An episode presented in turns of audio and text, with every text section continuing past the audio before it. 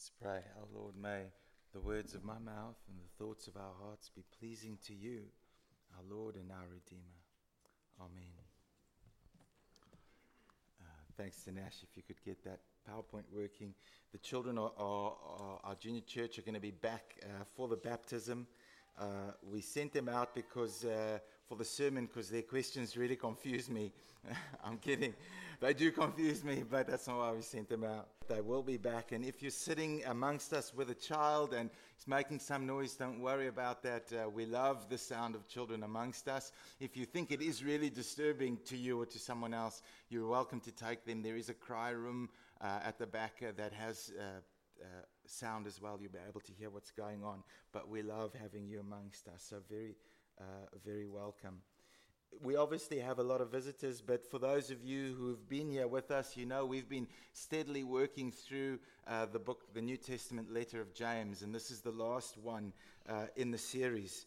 Uh, we're looking at those a few verses from James that we heard, and we we've learned some things about James's context, the community that he lives in, and, and spe- specifically the Christian community that he's a part of is one that's actually got a lot of inequality and there's tension between rich and poor. It's a community intention. There's false teaching that's enabling uh, the rich uh, uh, to, to stay selfish uh, and for the poor to be oppressed. Uh, it's a community intention with some people upset about the status quo and deciding violence is the way, might be the best way forward uh, t- to bring about peace.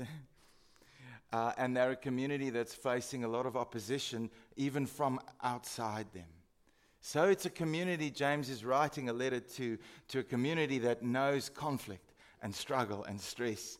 Uh, and, and now we're coming, basically, the verses that we read start the, the end of, of, of James's summary of what he's been saying. And he comes to this theme of patience. And if you were with us in the very first sermon, uh, James starts off his book in a ridiculous way. He says, Remember, consider it joy when you endure hardships of many kinds.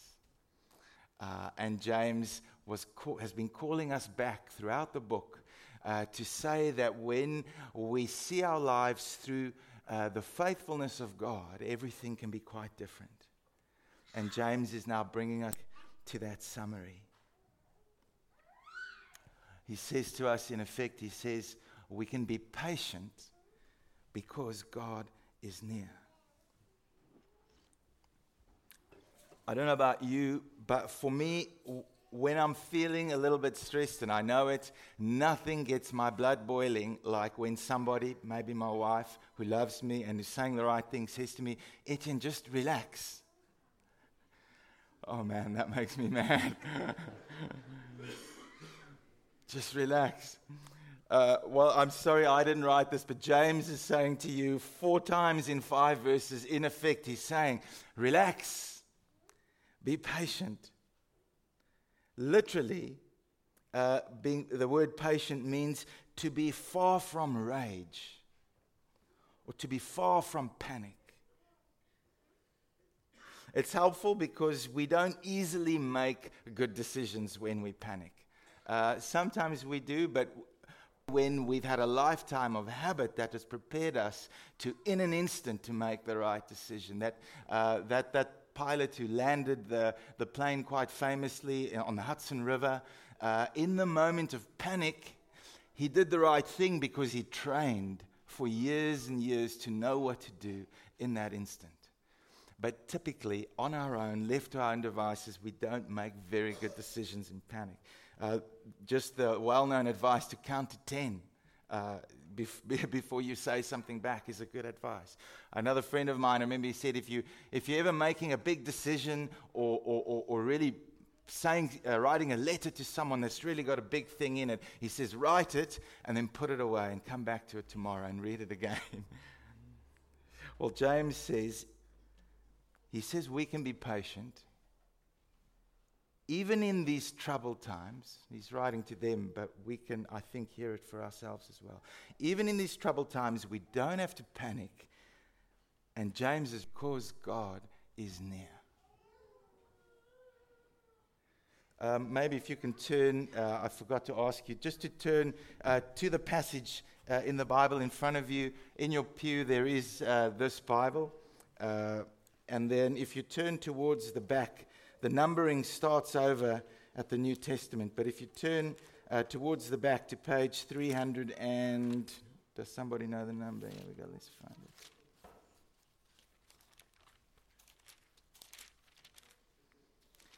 Three hundred and forty.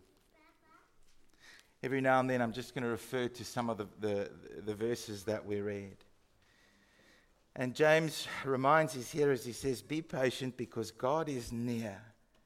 He says in, in verse 7, he says, My friends, be patient until the Lord returns. Until, uh, that word until in, in the Greek could mean either until in terms of timing, be patient until the time of the Lord's return. It could also mean purpose, be patient for the purpose of the Lord's return. Be patient as you wait for the purpose of the Lord's return. He says in verse 8, he says, The Lord will soon be here. He says in verse 9, The judge is right outside the door. Uh, more literally, it says the judge is at the door. We don't know whether he's outside or inside, but he's at the door. He's near. These verses help to describe the, the, the ambiguity of the New Testament's relationship concerning the coming of God. The New Testament tells us God is coming shortly and God has arrived. And it's yes, yes to both of those. That's what we read in Mark, Jesus' words when he begins his ministry in Mark. He says this The time is fulfilled kingdom of God is at hand. Repent and believe in the gospel. Another version, it says, The time has come, God's kingdom will soon be here. It's both that God is near and God is already here. And James says in verse 11, he hints about that when he says, In fact, he's talking about Job. He says, We praise the ones who endured the most. You remember how patient Job was and how the Lord finally helped him. But literally in the Greek translation, it says, You remember how patient Job was, and you have seen the purpose of the Lord. And it's not clear whether he's talking about the purpose of the Lord in how Job's story ended or whether he's talking about something else, the purpose of the Lord as we have seen it revealed in Jesus. In fact, that's what I'm thinking about. There's something quite amazing that James does uh, in these verses. It's hidden to us. But he uses, every time you see the word the Lord, he uses kurios, kyrios, uh, the phrase that the early church used to describe Jesus as Lord. And what he does in this passage is he takes some definitions that were used to describe God and God alone. And Jews are strictly monotheistic. There is only one God, and He is Yahweh. And Yahweh is full of grace, full of compassion, and merciful. And James says, Kyrios is full of mercy, mercy and grace for any Jew hearing that, they are saying, Kyrios is Yahweh amongst us. Yahweh has come amongst us and we've seen the purpose. We've seen the, we've seen the goal. Literally, that wording is. Um, sorry, let me just find it. Where did I write it down? I can't find it. Literally, it means you've seen the end, the telos. You've seen the goal, the purpose of the Lord in Kurios. We can be patient because God is near. It's a perspective on life. It's a perspective on life, but it's a perspective that changes everything. I, I've really gotten into soccer over the last few years, and, and those of you uh, who are amongst us at St. Michael's will know that uh, Liverpool is my team. And they have a very charismatic coach, Jurgen Klopp. Uh, uh, and he seems to be a fantastic coach. But reading in one of the articles, uh, it was entitled The Most Important Five Minutes in the Dress. And it was the assistant coach who said, The most important time in that dressing room is after the match, when Jurgen Klopp addresses the team. And he says he has a way of shaping their perspective about what's just happened that changes everything. Whether they've lost, whether they've won, he knows how to reframe what has happened that helps them to move forward in the right way. It's the perspective that's changed everything. Now, it's important that this perspective needs to be helpful. It's important that this perspective needs to be true, but it can change everything. And James says, we can be patient because you are not in control. Relax. You're not in control. You also don't have to ignore things. You don't have to stick your head in the sand like an ostrich and just say, Well, I'm not in control. I can't change this world, but I'm just going to ignore everything. We don't need to do that either. James says, Don't panic. Be patient. God, the judge that we need, is near. God, the Redeemer that we need, is near. Baptism says, we accept this perspective. We receive this good news and we choose to live our lives from this perspective.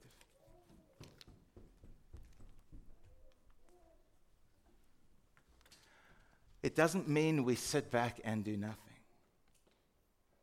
In fact, it's what gets us going.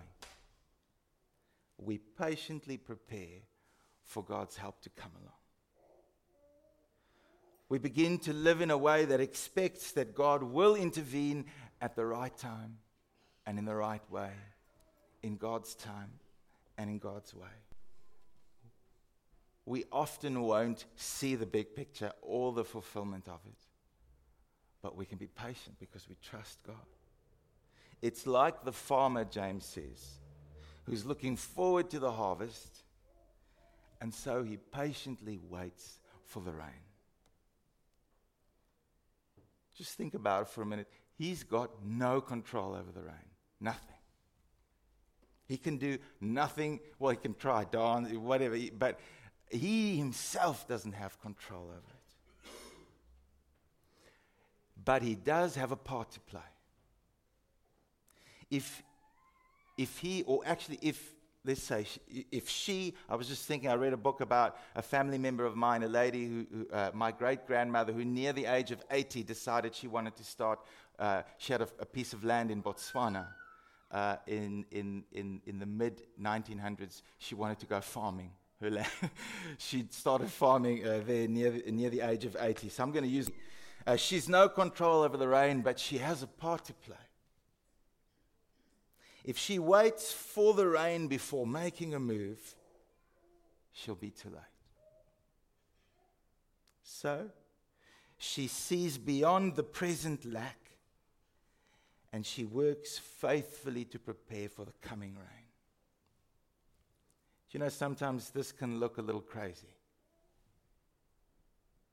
especially to those who don't understand, especially to those who don't share the same perspective and sometimes even to the ones who do, it still seems a little crazy. But just like the farmer's actions are reframed by what she knows about the coming rain, we wait patiently. We allow our present actions and our present attitudes to be reframed by what Jesus has shown us about the coming kingdom of God. This is what Jesus calls we repent and we believe the good news. We choose to forego our fixation on our own opinion. We choose to forego being limited by our current context. We choose instead to trust in God's faithfulness. And we ask God to remold our plans towards God's purposes. And we ask God to shape our character into God's likeness. Just some examples. We could prepare by reading the Bible again and again. That crazy old book that confuses us and upsets us and bores us. And yet, when we sit with it, we begin to see it makes more sense and it's more life giving than any we've ever come across. We choose to prepare by upholding godly standards in our families, in our workplace, in our churches, not because it's popular, not because it's even profitable. It's probably not the most profitable way. But because, in the light of the coming kingdom of God, this is the harvest of peace and righteousness that lasts. We prepare by praying for our enemies and for asking God's help to help us to love those who persecute us. It's one of the most difficult things we could do, but the most transformative thing we might ever experience.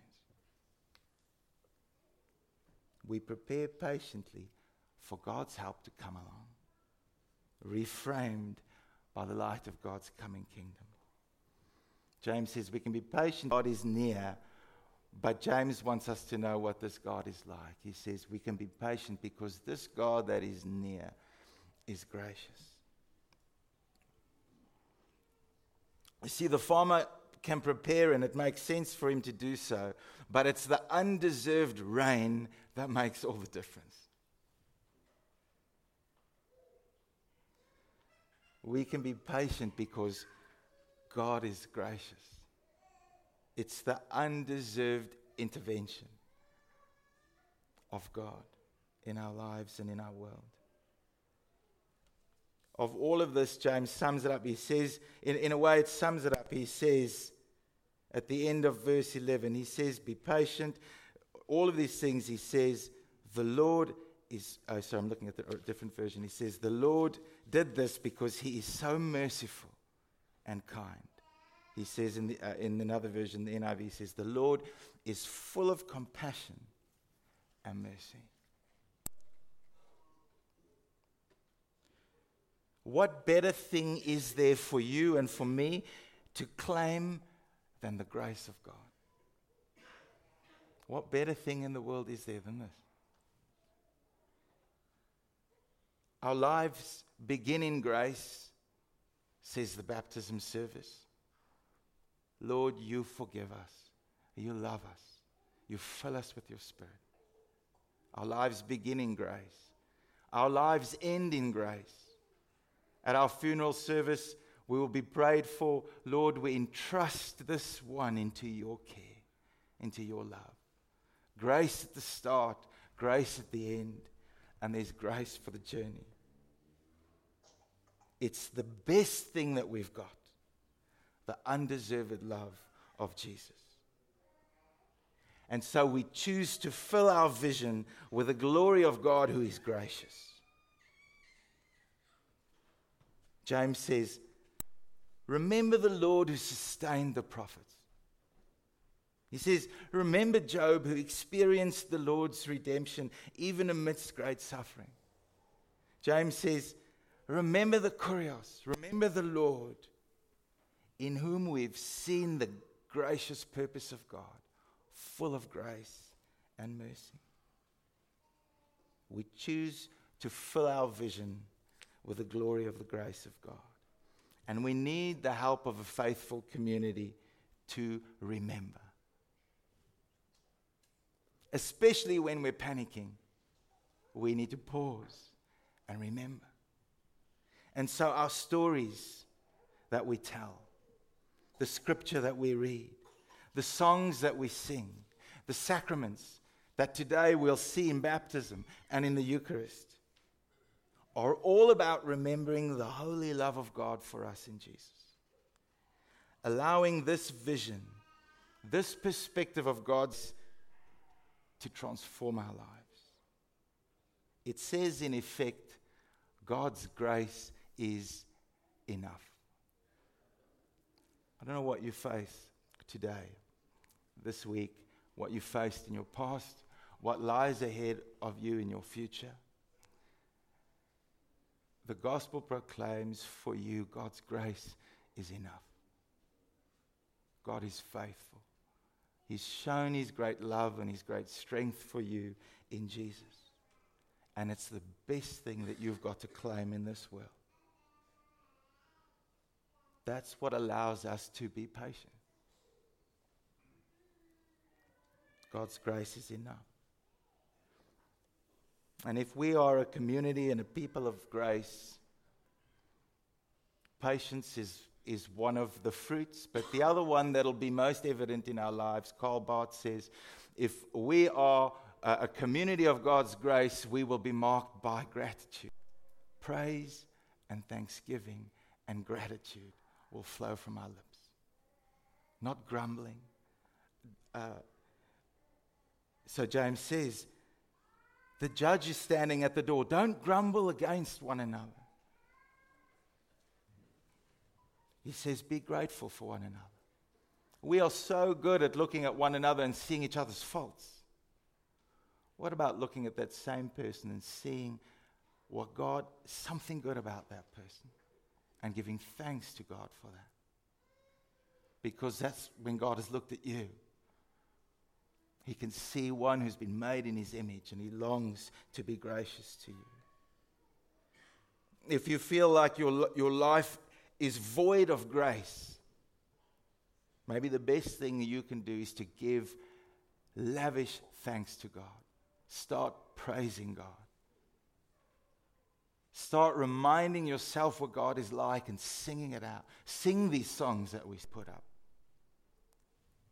Give thanks you might find yourself being filled with new hope and joy, being transformed by the grace of God. The baptismal life that begins is sustained by the Eucharistic life. It's our two great sacraments. We're baptized, that sets us off on the journey. But the thing that keeps us going is the Eucharist. Time and again, Eucharist means the great thanksgiving time and again, our lives are, ref- are reframed above all about the great love that God has shown for us in Jesus. Baptism sets us off on a spiritual journey of growing together in the grace of God, giving us new reason to be patient and grateful because the judge that we need is near, because the Redeemer that we need is near. Where are you on this? Maybe you can use our service today as we reflect on the baptism service as we come to Eucharist. You use it as a chance to reflect for yourself. You don't have to come up and participate, you don't feel bad at all. But you can also use it as a chance to rededicate yourself and be strengthened for this journey in your life. Let us pray. And if I could ask, uh, maybe David, if you could go call the the junior church so long to come back. And then we'll move into our baptism. Baptisms. Lord, we thank you for your undeserved grace. Lord, for the rain that comes. Lord, there are seasons of drought and hardship. But Lord, even the fact that we're here and that there's ever been rain is undeserved. And so, Lord, we pray that as we gather together this morning, may your Spirit remind us of your great love for us. Love that is stronger than death. Love that is able to forgive and to reconcile. Your grace doesn't make sense in our accounting, Lord, but it's exactly what's missing in our world. And so, Lord, would you pour out your spirit afresh upon us as we try as best as we can, we set our eyes, our vision on you, the God of grace, of holy love, full of grace and truth. Come and fill us with new hope and patience today. In Jesus' name we pray. Amen.